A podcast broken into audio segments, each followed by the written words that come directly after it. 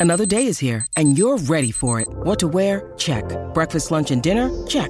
Planning for what's next and how to save for it? That's where Bank of America can help. For your financial to-dos, Bank of America has experts ready to help get you closer to your goals. Get started at one of our local financial centers or 24-7 in our mobile banking app.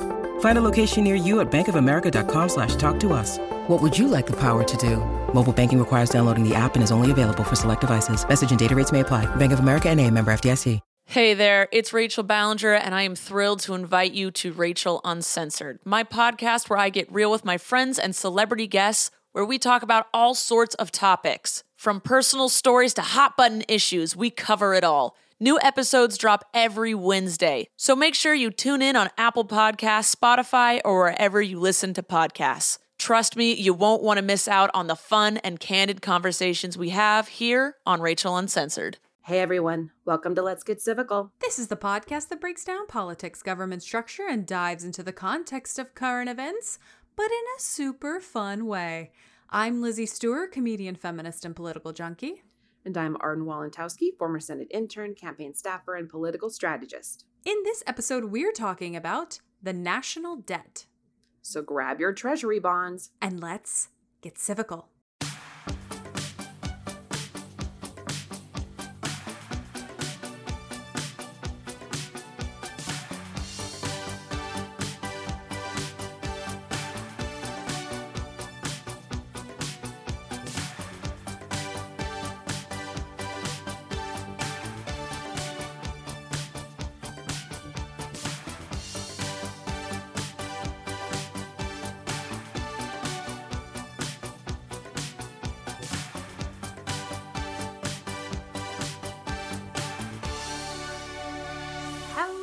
Everybody. Hello, everyone. Lizzie made me do the intro, and we all know how that goes. I mean, I really, I just, some, I just like you to step outside your box. This is what I love about you. Is like you see me do the intro every time, and I Every always time. say hello, everybody. I wait for your hello, and then I introduce the show. But when you do the hello, if you say hello, then I say hello, and then you just go ah, as though we do not have a pattern of behavior as to what can come next. but I think because I never say, "Hi, I'm Arden Walentowski." Welcome back. Oh, sure. I, I never; those are not my lines. Right. They can So be. then- Do you want to try it? No, no, this is episode Okay, okay. 140, and we, we Episode 140, I and don't you know- I cannot don't know- introduce the show. No, I don't know my own name well enough to know That's- to introduce the, my our, That's our completely fine. Oh That's my good. god! If, for those of you who are Arden and new listeners, welcome back to Let's Get Civical. I'm Lizzie Stewart. and I think I'm Arden Walentowski. She's she believes she's Arden Walentowski. And you know what? If you believe it, that's all that matters. That's all that, matters. that is matters. all that matters. I do Mhm. believe in fairies. I do. I do. mm-hmm. Believe in Santa. Believe in Santa. Believe honestly, honestly, I'll believe whatever at this point. I'm just looking for greener pastures wherever I can get it. Amen, so you sister. tell me there's Santa, you tell me there's magic, you Mhm. tell me there's aliens, you tell me there's I'm like, absolutely. Great. Who am I to say that there's not? Exactly. We are but lonely podcast hosts. We are but simple country podcasters who literally have no dog in the race. I have no dog in the alien race. I have no dog in the in the in the Santa Claus race, in the Easter bunny race, in the Tooth Fairy race. The only, the only what Penny? What did you start off that by saying? The only dog that you have in the fight. The only dog, Dog. I have in any of those fights is in the alien fights, so that Jodie Foster in Contact can be Mm. proven right. Correct. Everything we do, we do for Jodie Foster. Um, Yeah. Amen. Amen. A- And and and and the and the congregation said amen. Mm-hmm. Wow. uh, Again, you know, what I love about us, we used to be so good at talking about things before we introduced the episode that had to do with the episode, but we've No. been in this streak, y'all, where we are just spouting out bullshit. and then saying, "Oh no, we are we are lost without a map to get back to the point." But I I guess I will pivot and say the episode that we're doing today is very special because it is once again a listener requested episode. Heck yeah, So- listeners. These are like my favorite types of episodes. You Mhm. guys, I can't tell you enough. If you DM us on Twitter and Instagram, or you email us at hello at let's get civical.com saying, hey, could you do something on this? What'll probably happen is we'll receive the message, go, oh my God, this is the greatest thing that's happened. And then we will do the episode because I want to do what you guys want to hear, and I- Arden wants to do what you guys want to hear. It's so much more fun researching something that somebody else has been like, can you please look into this? And like, yes, Yeah. honey, I will. Yes. Because Yes. especially this topic, like when you sent me Oh, this, yeah. I was like, ab so fucking lutely. This is Absolutely. a treasure trove and also a wormhole. Like, uh, great. Yep. Let's do it. Let's do it. Yep.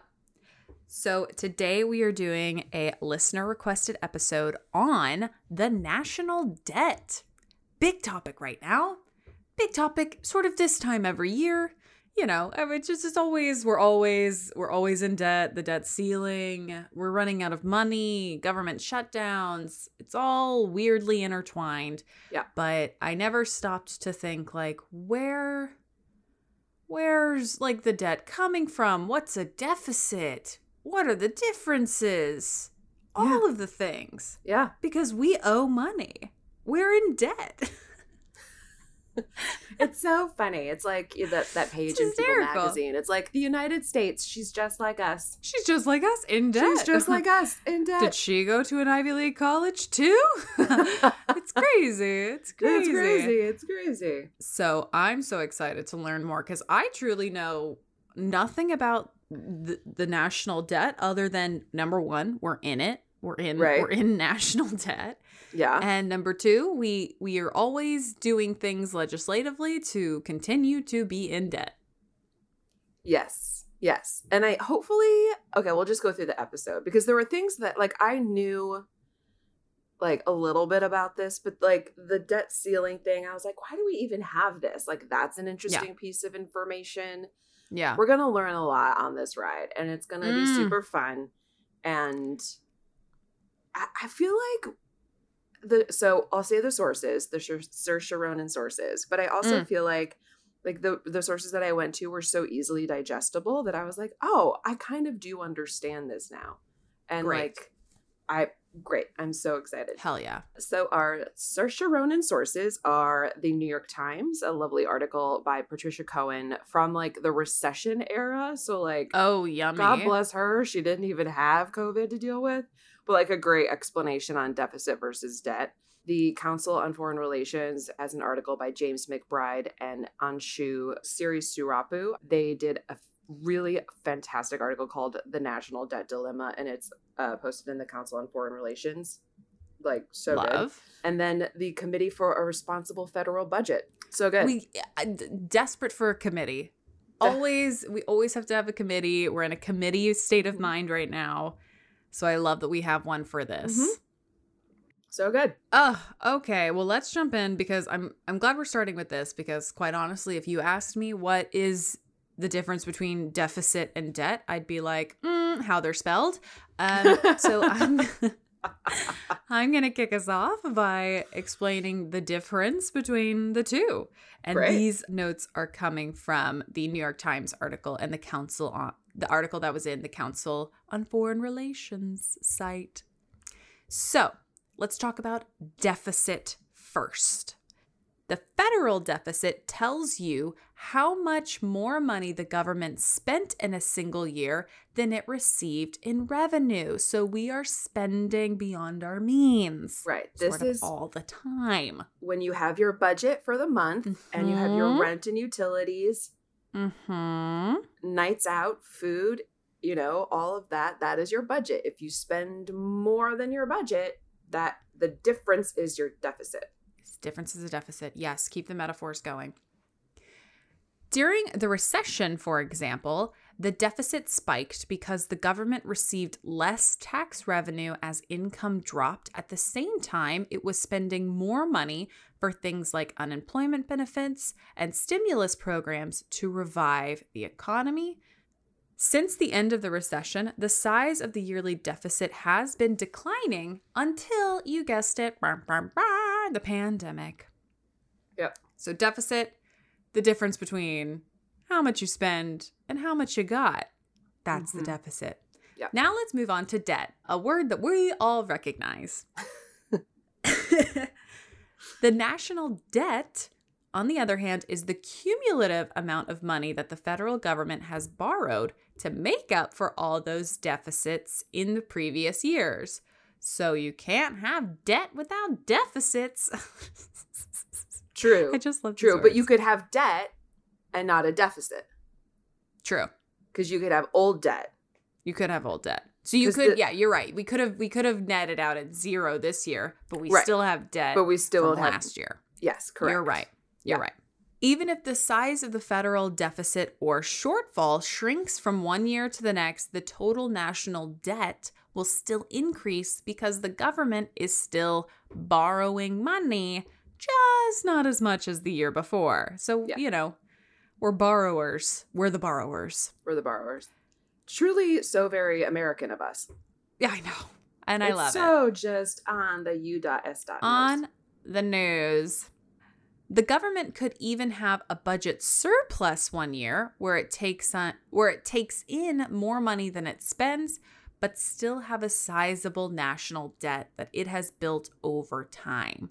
So yeah, the national debt, I mean, I'm sure we may talk about the exact number, but is trillions of dollars. Yeah. It's a it's a it's a it's a number that doesn't exist. You know what I mean? No, it's like one of those things where they try and show you the length of it in football fields, and you're like, just stop. I can't Just- even. it's big. A hundred football fields, still Right. beyond my comprehension. we're not can't. gonna we're not gonna pay it back we're always gonna have debt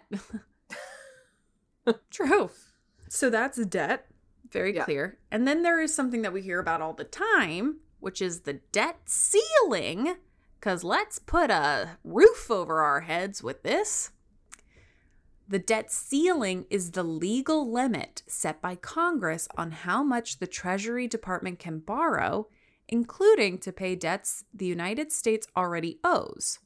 Since it was established during World War I, the debt ceiling has been raised dozens of times. I feel like it's raised every year now, but I could be Yeah. wrong. It's probably like It every feels two or like every years. year. It, does feel like, every year we're talking about the debt ceiling. Yes.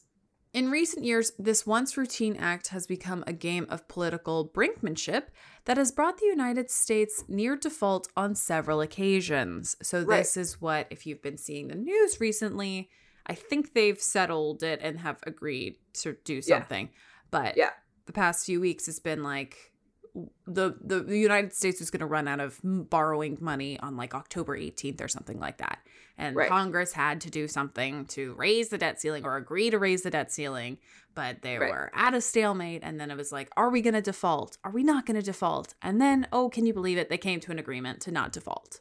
To not default. Because they have it's like you have to pay your the creditors. They have to pay the creditors. Right. And so if they start defaulting and not paying their bills, not even to like not I mean to like to like China and other people who hold like a financial interest in the United Mhm. States if they don't pay Mhm. them then it's just like any uh, you know you or me or whatever if we don't pay our credit card bills month after month our credit report our credit score Yeah. starts to go down and it's obviously a different kind of credit score for countries but Right. that's what would happen to the United States. And a lot of the reason why, like, the United States is people still, even though there is a lot of debt, people, Mhm. and by people, I mean countries and whatever.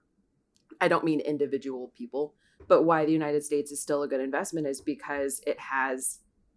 uh, At, the moment, a you know, a shaky recovering economy, but in general, like a pretty trustworthy economy, and Right. like pe- Right. you know, so Relatively it's a safe investment, right? Like it's a, Yeah. a fairly low risk. But then, like if you start, if the United States was to start defaulting because we didn't raise the debt ceiling, which we couldn't, which would mean we couldn't take on more debt to pay the Mhm. outstanding debt, then we would default, and that would be bad news bears.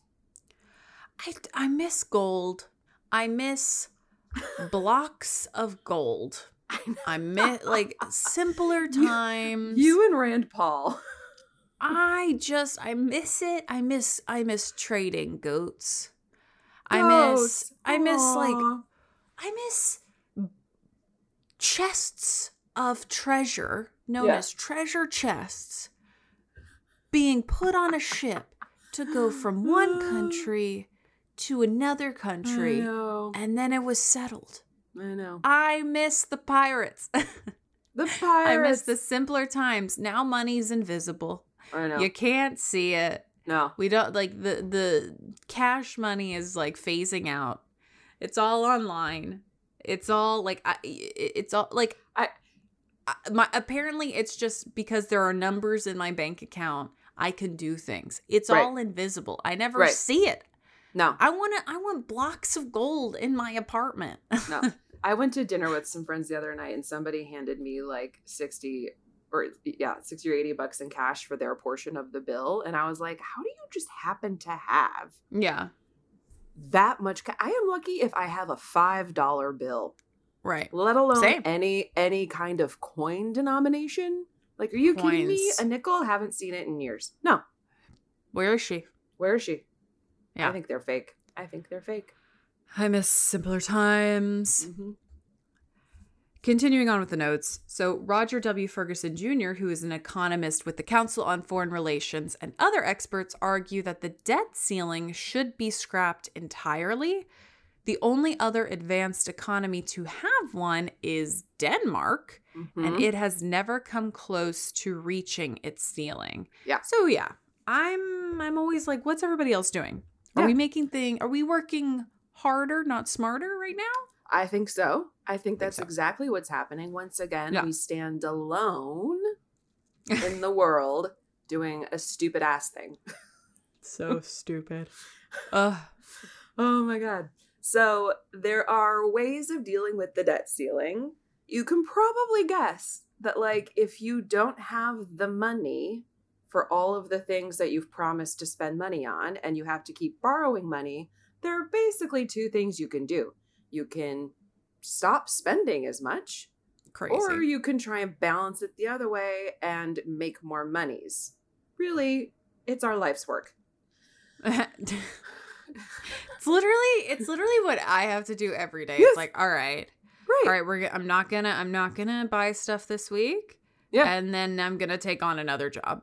exactly exactly i'm not going to go out to dinner i am going to work an extra 80 hours in these two days it's fine yeah. it's fine it's fine it's fine so cutting spending. Most comprehensive proposals to rein in the national debt include major spending cuts especially for growing entitlement programs which we will talk about is the large majority of the budget and are main drivers of future spending increases. For instance, the 2010 Simpson Bowles plan, a major bipartisan deficit reduction plan that failed to win support in Congress, would have put debt on a downward path and reduced overall spending, including military spending. It would also have reduced Medicare and Medicaid payments and put Social Security on a sustainable footing by reducing some benefits and raising the retirement age. Gonna hazard a guess, also why it failed. Sure. Every time you try to raise the retirement age, they're like, no, no. No, no, no, no, no. I mean, because you can't. What do you, you can't? I mean, and it is a hard argument to like take away. Yeah. You know, like if somebody's at you know, and it, I'm sure it was there was a phase in, but like Right. for me at the ripe young age that I am now, I have a long time to retirement, and so do you. But people who are like maybe they're 55, hitting Right. 60, like you know. That would be super scary if you're like, what do you mean? I like, what am I supposed to do with this now three year gap because you've now made the retirement age 68? Right. You know, like that's that's hard. So I I can I'm not surprised this was not popular. Sure. Cut either. military spending and cut all of the help for the old people. Mm. Mm-mm. Uh-uh. The other option, like we talked about, so cutting spending, the other option is to raise revenue, make more monies. So, most budget reform plans also seek to raise tax revenue, whether by eliminating deductions or other tax subsidies, raising rates on higher earners, or introducing new taxes such as a carbon tax, which I feel like it doesn't need to be like everybody everybody's taxes go up 20%. Like No. sure, may a, a, a gra- you know, a, a graduated in, increase in taxes based on income bracket not affecting the people who make no money. You know what I mean? Like all of that makes Mhm. sense to me. And like introducing new taxes, yes, carbon tax, great, do it. Like, I- Can't Sure. do it. sure? Can't do it. Right? Because climate change doesn't exist. And there's too much, there's too much oil and gas money in politics. Oh my god, seriously. Simple, period. it's so yes, it is is I- disheartening when you see things like that and you're like, oh, it's impossible. right. It's You're like, impossible oh, because there's too much there's too much lobbying money tied Yeah. up in politics. yeah, yeah, and even not even just lobbying money, but too much self interest. in Yes. politics. Like yes, lobbying money column all of the organizations, but like there's some, there's some you know, There's, some- there's, some, people who have I mean Yeah. Congress people can have stocks, you know, and trade stocks. There's everybody's acting in their own self-interest. Yeah. Nobody's acting on the good of the American people. That's what's that's that's nobody's talking about it. I'm like, you guys. You guys. Don't lie. so the Simpson Bowles plan, like we talked about before, with how they wanted to cut spending, they would have raised more than a trillion in new tax revenue. Great. Excellent. Analysts estimated that the 2017 tax reform, in contrast, will reduce federal revenue by some 1.5 trillion over 10 years. So this is the let's let the rich people keep all their money Mm-hmm. and let's adjust the individual subsidy return, whatever, like the the amount that you get for your Right. like just being a human in the United States, the reduction that you get. Yeah, so that's so we can fix the debt, like uh, fix the debt ceiling or or, or uh, the debt in general by cutting spending Yeah. or raising revenue. Seems very simple on paper. Like seems kind of common sense. Can't do You know, it. stop going to dinners, take on an extra job, and it doesn't have to be forever. But like, them them's the breaks. But oh, you know, is this going to happen? It didn't. No. Simpson Bowles did not pass. So let's talk about where the debt ceiling came from, which I was like, I kind of looked at this and went, "What?" it's most of these things I know. that we find. We're like, I'm sorry. Pardon moi. Why did we do beg this to pardon? ourselves? Pardon. Pardon. Prior to establishing the debt ceiling, Congress was required to approve each issuance of debt in a separate piece of legislation. Could you even imagine? I just Could you? no. Yes. We don't pass anything. I No, can't imagine us doing a, a approval every time. No, they would be there all day just being like, I, Department of Education, here's your one billion. Here's your I- money." Here's Yeah. your monies. Here's your uh like I mean, and not even for like a department, but like you know, like just The the, entire individual government. programs, like the entire government. Yeah. That's crazy. Yeah. The debt ceiling was first enacted in 1917 through the Second Liberty Bond Act and was set at $11.5 billion to simplify the process and enhance borrowing flexibility. I really don't think they needed to, like, you could have just said, we don't want to do it this way anymore, but I don't know that they needed to put a debt ceiling on it. Mm-hmm. You know what I mean? Like, I I completely agree. I was like, yes, this isn't working. What we're Right. doing currently, right. and we put in a solution that is not real. It created another problem. Right. One that we're still dealing with nearly a century later. I would say eh, over a century later. Oh, right. We're in 2021. If you do the math. Christ. Literally, it's my first cup of coffee. I was like, that's about love 100 years. Over Yeah. a century. Yeah. Oh my God. In 1939, Congress created the first aggregate debt limit covering nearly all government debt and set it at $45 billion, about 10% above the total debt at the time. So they gave That's themselves a buffer. They gave themselves Sure. a buffer. Yeah, yeah, yeah.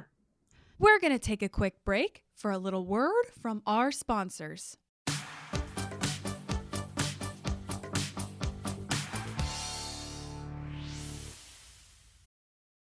Hey there, this is Justin Bartha. I made a funny new podcast, King of the Egg Cream. It has the greatest cast in the history of podcasts with actors like Lewis Black, I'm torn by my feelings for two women. Bobby Cannavale, You can eat it Or if someone hits you, you can put it on your cut. Melanie Lynskey, I wonder what these marvelous things are that look just like boiled chicken feet. Jason Ritter, I can break things and pick locks and kill people. Michael Stuhlbarg, The whole point is to inspire people that they should make themselves better. Ari Graynor, No, don't whet its appetite. What are you, an idiot? me, Justin Bartha, That's not just any egg cream, that's a Lemke's special. and all narrated by the hilarious Richard Kind. This is the story of Harry Dalowitz and how he rose from nothing to become New York's King of the Egg Cream.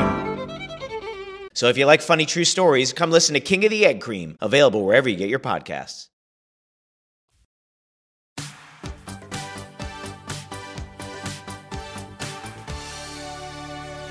So this is what we were talking about at the top of the episode.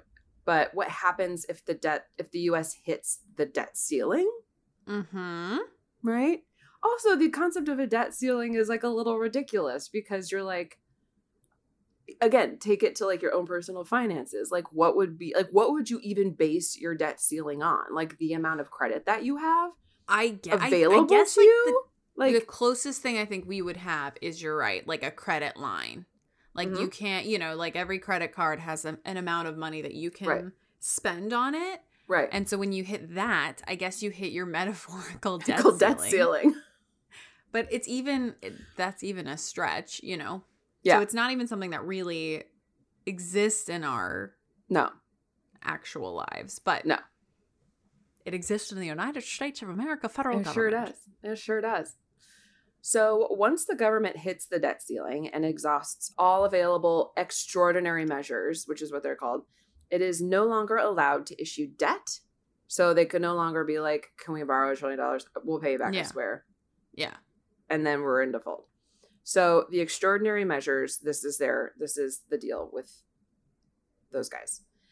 When the debt limit is reached, the Treasury Department uses a variety of accounting maneuvers Mm. extraordinary measures to avoid defaulting on the government's obligations. We're moving columns. We're shifting Yeah, monies. they're we're, they're we're- playing with the books. We're playing with the books. Yeah. For example, the Treasury has prematurely redeemed Treasury bonds held in federal employee retirement savings accounts and replaced them later with interest. They have halted contributions to certain government pension funds. They've suspended state and local government series securities and borrowed money set aside to manage exchange rate fluctuations. So they're like, They're dipping into like like little honey pots that they've Yes. set around for themselves. Yes. You know, like oh, I was gonna buy oh, I was gonna buy a new couch with this money, but now I'm gonna use it to pay for my debt. yeah, yeah. I love it. I love maneuvering I love around maneuvering. the books. and it's not even like i'm gonna i'm gonna use this money that i have set aside to pay off my that i've set aside for my couch to pay off my debt it's like i'm going to take lizzie's couch Mm-hmm. and sell it Yep. and then make money on it and then i'll give it back to her i'll give her the money back with like an extra 20 bucks yeah. it's insane. it's so crazy It's extraordinary. It's extraordinary measures. Extraordinary measures. The Treasury Department first used these measures in 1985, and they have been used on at least 15 occasions since then. So basically, every other year, yeah. We're using the jaws of life on the to get us national debt. Yeah. So, after they've gone through all the extraordinary measures, at that point, given annual deficits, incoming receipts will be insufficient to pay millions of daily obligations as they come due. Therefore, the federal government will have to at least temporarily default on many of its obligations were we to hit the debt ceiling. From Social Security payments and salaries for federal civilian employees, and the military to veterans benefits, utility bills, among other things. So we start to default. We literally have no money to like pay the old people their social security. Right. Right. Or pay veterans or pay Or like, pay literally veterans. anybody no, that we can't no, no. matters. no. No. A default or even the perceived threat of one could have serious negative economic implications. An Fair. actual fair, uh, yes. If I def- if we stop paying our credit cards and we don't pay them or There we don't pay our student loans, there are repercussions when you go to buy a car, a house. You look like a Mhm. poor risk. They're not going to want to give Mhm. you a loan, a credit card, a line of credit, any of those things. Anything. An actual default would roil global financial markets and create chaos since both economic and international markets depend on the relative economic and political stability of US debt instruments and the US economy. So not only are we playing this game, we're like everybody else is like sitting on top of us. Like we're Yeah. the the structure and if we topple, everybody else falls off. The whole it's a it's a trickle effect. Everybody feels it. Every country then has, you know, Yeah, because a everybody struggling economy, like it's all impacted. because a lot of what they like they're oh i think it's in here somewhere but like the base currency or like the common you know one of the common currencies in most countries is the dollar like what they Mhm. hold you know Yeah. So if so if we were to actually default interest rates would rise and demand for treasuries would drop as investors stop or scale back investments in treasury treasury securities if they are no longer considered a perfectly safe investment, thereby increasing the risk of default. So, like, then it becomes a domino effect. We're no longer like we default on the debt. People start to get scared, things start to happen, markets start to fluctuate, it all starts to go bad. And then people don't want to put money into the US. Mm-hmm. So, the way, so we can't even take on money to like get out of this situation Right. and it's just it's it's a domino effect even the threat of defaulting during a standoff in congress increases borrowing costs so like So literally like what just happened. what just happened when congress was like i don't know maybe We'll maybe see, we'll do it we'll we'll, see." see, Like, maybe take me to dinner and then we'll talk about it that is not good because it looks like there's no right there's a there's because all of that can like not all but a lot of economics is about perceived risk right. so if like the people in Congress are like, I don't know, maybe we won't do it this time, then like, yeah, people are gonna rightly get scared and kind of freak out and be like, what if you don't do it? Right. Right. What if you don't do Good it? Let me tell you the in, the the list of things that happen It's if you bad, don't do bad it. Number one, we can't pay the old people. Yeah. We Number can't- two, the veterans. No pay. no pay. Oi. Oi. So let's talk about the question on everybody's mind, which is how in God's name did we get literally here with all this national debt, with all the deficit? Because to me, it's just something that's always existed, but it didn't always exist. There's been obviously a journey to where we are now. So let's talk about first the before times. The before times. The United States has run annual deficits, which is spending more than the Treasury collects, almost every year since the nation's founding. Starting so off it's strong. truly it's patriotism. hmm The period since World War II, during which the United States emerged as a global superpower, is a good starting point to which to examine modern debt levels. I mean, that makes sense. Like, Yeah. I feel like from World War II onwards, we were a completely different country, world, entity, etc. Yes, agreed. So, defense spending during the war led to unprecedented borrowing, with the debt skyrocketing to more than 100% of gross domestic product, or the GDP, in 1946. Measuring both deficits and debt as a proportion of GDP is a standard way of comparing spending over time since it automatically inju- adjusts for inflation, population growth, and changes in per capita income. Yeah. So instead of like like if you just use the hard numbers, it would be askew because Right. You have to adjust. you have to adjust because 20 bucks in 1946 is not 20 bucks now. Right. Whereas if you do it as a percentage of the same as a percentage of D, of GDP, which then is the same kind of number, then you're comparing apples and apples as, as opposed to like apples and turnips. You're welcome. I love it. Over the next 30 years, sustained economic growth gradually reduced the debt as a percentage of the economy, despite wars in Korea and Vietnam and the establishment of Medicare and Medicaid. So we were doing like pretty okay. Like yeah, we were okay for a while. wars and all and Yeah. social programs and et cetera, et cetera. Yeah. overall debt as a percentage of GDP bottomed out in 1974 at 24%. 24%. So we Yeah. went from more than 100% to 24%. Not bad. Yeah. We did pretty Not well. bad. Yeah. And then we get into sort of modern times. So, beginning in the 1980s, ballooning defense spending and sweeping tax cuts ushered in a new period of rising debt. During the 1990s, a combination of tax increases and defense cuts and an economic boom reduced the debt as a percentage of GDP, and starting in 1998, brought four consecutive years of budget surpluses, the first such streak in 40 years. Yes. This was what Bill Clinton would call like the internet boom. Mm-hmm. So this is the Clinton era. Yep. Deficits returned under President George W. Baby Bush, who oversaw a period of tax cuts, war spending in Afghanistan and Iraq, and major new entitlements such as Medicare Part D. Annual deficits hit record levels, more than 1 trillion under President Barack Obama, who in response to the Great Recession continued the Bush administration's bank bailout program and provided hundreds of billions of dollars in fiscal stimuluses. So this was like the big recession that Obama Yeah. took on and towards the end of his presidency we were getting out of. Then, of course, COVID 19 hit. So we were on the up and up. Everything was looking better. The debt was better. Spending was better. The economy was recovering. And of course, I mean, and then we had Donald Trump and, and his tax cuts. I that, that, that like insert that history right. I line think there because that's the actually tricky thing I think important. about the Trump presidency is that I don't even think we were fully able to see any effects of Yeah.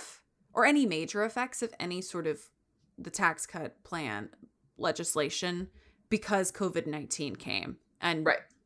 you know like it, we'll never know he could it could have it could have been a boom it could have been a f- absolute catastrophe but COVID nineteen came and you know changed the name of the game Mm-hmm. because obviously, in response to the pandemic, the federal government has spent trillions of dollars to boost the economy, including on stimulus checks for citizens and aid for businesses and state and local governments. So, the PPP programs, the Yep. stimulus checks, um, they had federal unemployment um, that you could collect along with state unemployment during the height of the pandemic. A lot of money, a lot of money. According to the Congressional Budget Office, these measures swelled the federal deficit to 3.1 trillion in 2020, which was about 15% of the GDP and the highest levels since World War II. Yeah. So we're we're back in war times, which I Yeah. mean, yes. Yes. we're fighting a war. It's just a very different The war, enemy is a war on very COVID. small, very micro, very small and almost invisible. invisible invisible. enemy. Even before the pandemic, though, the Congressional Budget Office projected that annual deficits would breach the 1 trillion mark in 2020 and remain above that level indefinitely. Yeah. I mean, we're just we're spending in a way that like it's only going to keep rising. Right. We're not changing enough. No, we're waiting for the day that we like sell a screenplay. Right. Right. Yeah. Absolutely. We're waiting for the day that like our TikTok just like really tips, you know, really takes off. Right. So, just a few little comments about the budget, like why is it so big? Mhm. What does our future look like as U.S. dot S dot, and who holds our debt? Like who are our Yeah. credit- creditors? Who, Who do we they? owe money to? So the budget emergency spending aside, so like basically pandemic and natural Yeah. disasters, most of the federal budget goes toward entitlement programs such as Social Security, Medicare, and Medicaid. Unlike discretionary spending, which Congress must authorize each year through the appropriations process, entitlements are mandatory spending, which is automatic unless Congress alters the underlying legislation. So everything else is like you they have to approve the budget. They have like Yeah. discretionary spending is anything that's just anything that fluctuates. Whereas like these programs are in place. And in a way that's really good. Like that's like people have come to expect these checks. They've come to expect this money. They live off of this Yeah. money. They wouldn't be able to survive without this money.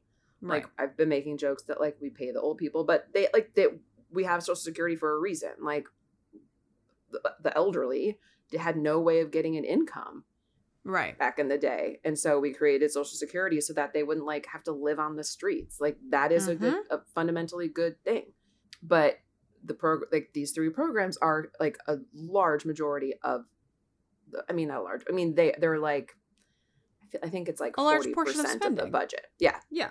Exactly. In 2019, only 30% of federal spending went toward discretionary programs, with defense spending taking up roughly half of that. Love. Yeah, it's a lot of money. It's a lot of money. And when you think of it like that, if only 30% of federal spending went towards discretionary programs, meaning everything else is entitlement programs, and Mhm. half of that, so 15% is military spending, you're talking about like cutting the 15%. You've got like 15% of the budget to play with. Mhm. And like, that's why it's always let's cut Sesame Street. Right. God. Leave him alone. Oh my god. But like what I, I mean, we've gotta have a fix. So what does our future look like in U.S. it's it's it's grim. Tell me, like. please, lay it. Tell it. Tell it to me straight. oh my god. The main drivers, so like in projections for future budgets, the and and uh, deficits in the debt, the main drivers are still mandatory spending programs, a la Social Security, the largest U.S. government program, and Medicare and Medicaid. Their costs, which currently account for nearly half of all federal spending, are expected to surge as a percentage of GDP because of the aging U.S. population and resultant ri- rising health expenses. Yet corresponding tax revenues are projected to remain stagnant. We're not adjusting enough. We're not adjusting enough. We're o- like we're only going to keep spending money, Mm-hmm. and I, I mean the the baby boomers. I mean now is the they're they're elderly now, and they require like medical care is not cheap. I mean that's also something that like could like the insurance industrial complex like Sure. Is it really? Well, it's all like, tied, right? You know, like it's all tied. Like, do we need to spend this much on Medicare and Medicaid? Well, you could probably cut some certain percentage of costs if we had a situation like if we had a healthcare system that functioned more like one of the other like meccas of healthcare. You know, Right. where like it didn't cost you a thousand dollars to like get your finger splinted. Exactly. Meanwhile, interest payments on the debt, which now account for nearly 10% of the budget, are expected to rise, while discretionary spending, including programs such as defense and transportation, is expected to shrink as a proportion of the budget. So we will take on more debt and need more money to pay that debt, which means we will have less money to pay for Big Bird. God. we don't have money. The moral We don't of the money. story is we No. don't have money. We No. have the promise of money. No, We have we're- a we have a good personality. Yes. We have And a pretty we face. are we are breakfast at Tiffany's. We are Mhm. Holly Golightly. Yes. You know, we we have two nice dresses and Mhm. spunk and Yeah. people wanna lavish us. Uh huh. We work approximately from 10 to 1, Monday through Thursday, and then we Mhm. party all weekend. Heck yeah. So let's talk about who holds the national the the national debt, the U.S. debt. Would love to know. I know it ain't me. It's not me. Who's that me? The bulk of U.S. debt is held by investors who buy Treasury securities at varying maturities and interest rates. So you buy a security and it matures in two years. And I'm making this up. Maybe the interest rate is like 3%. Whatever. I have no idea what the interest rates are. But like, or you could have one for like 10 years and it's 5%. Something Right. like that. This includes domestic and foreign investors, as well as both governmental and private funds. Foreign investors, mostly governments, hold more than 40% of the total US debt.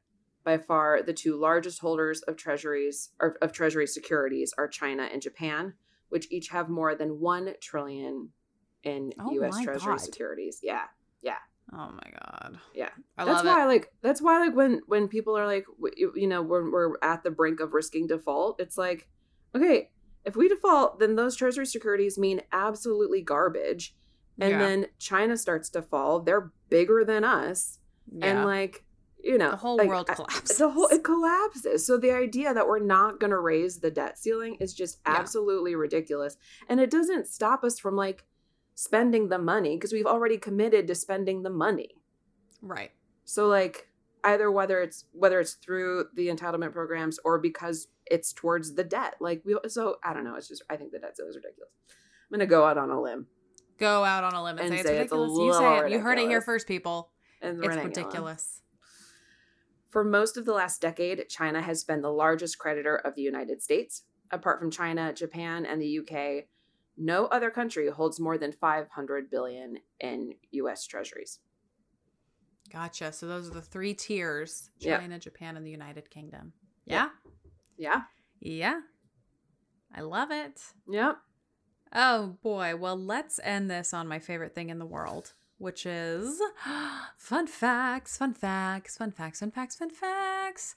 And we just have a one little cute fun fact. Mhm. Um, and we're going all the way back in time on January 8th, 1835. All the big political names in Washington gathered to celebrate what president and asshole of the country, Andrew Jackson, had just accomplished. A senator rose to make the big announcement, and I quote Gentlemen, the national debt is paid. End quote. The huzzas rose up around the halls of Congress, or, you know, big celebrations.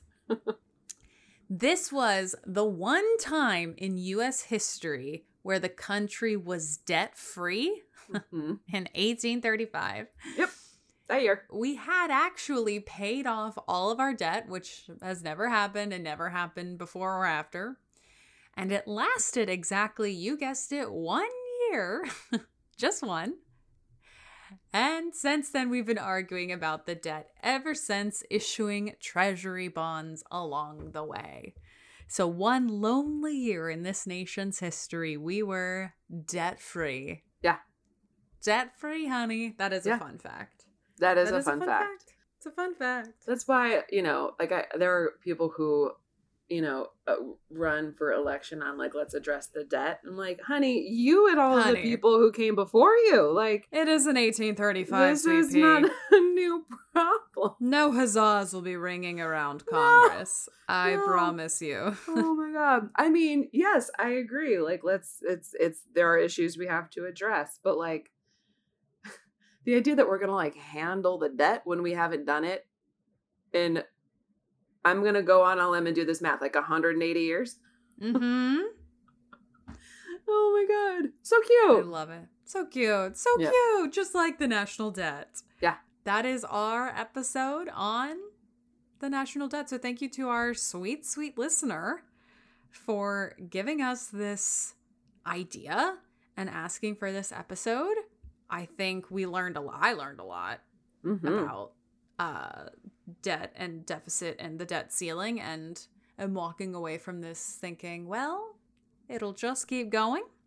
It will just keep spending, and we'll just keep getting in debt. Yeah. So, if you like what you heard or you want to request your own episode, please follow us at Let's Get Civical on Twitter and Instagram. As always, please rate us, review us, subscribe to us. We love you so, so much, and we will see you next Wednesday. Goodbye.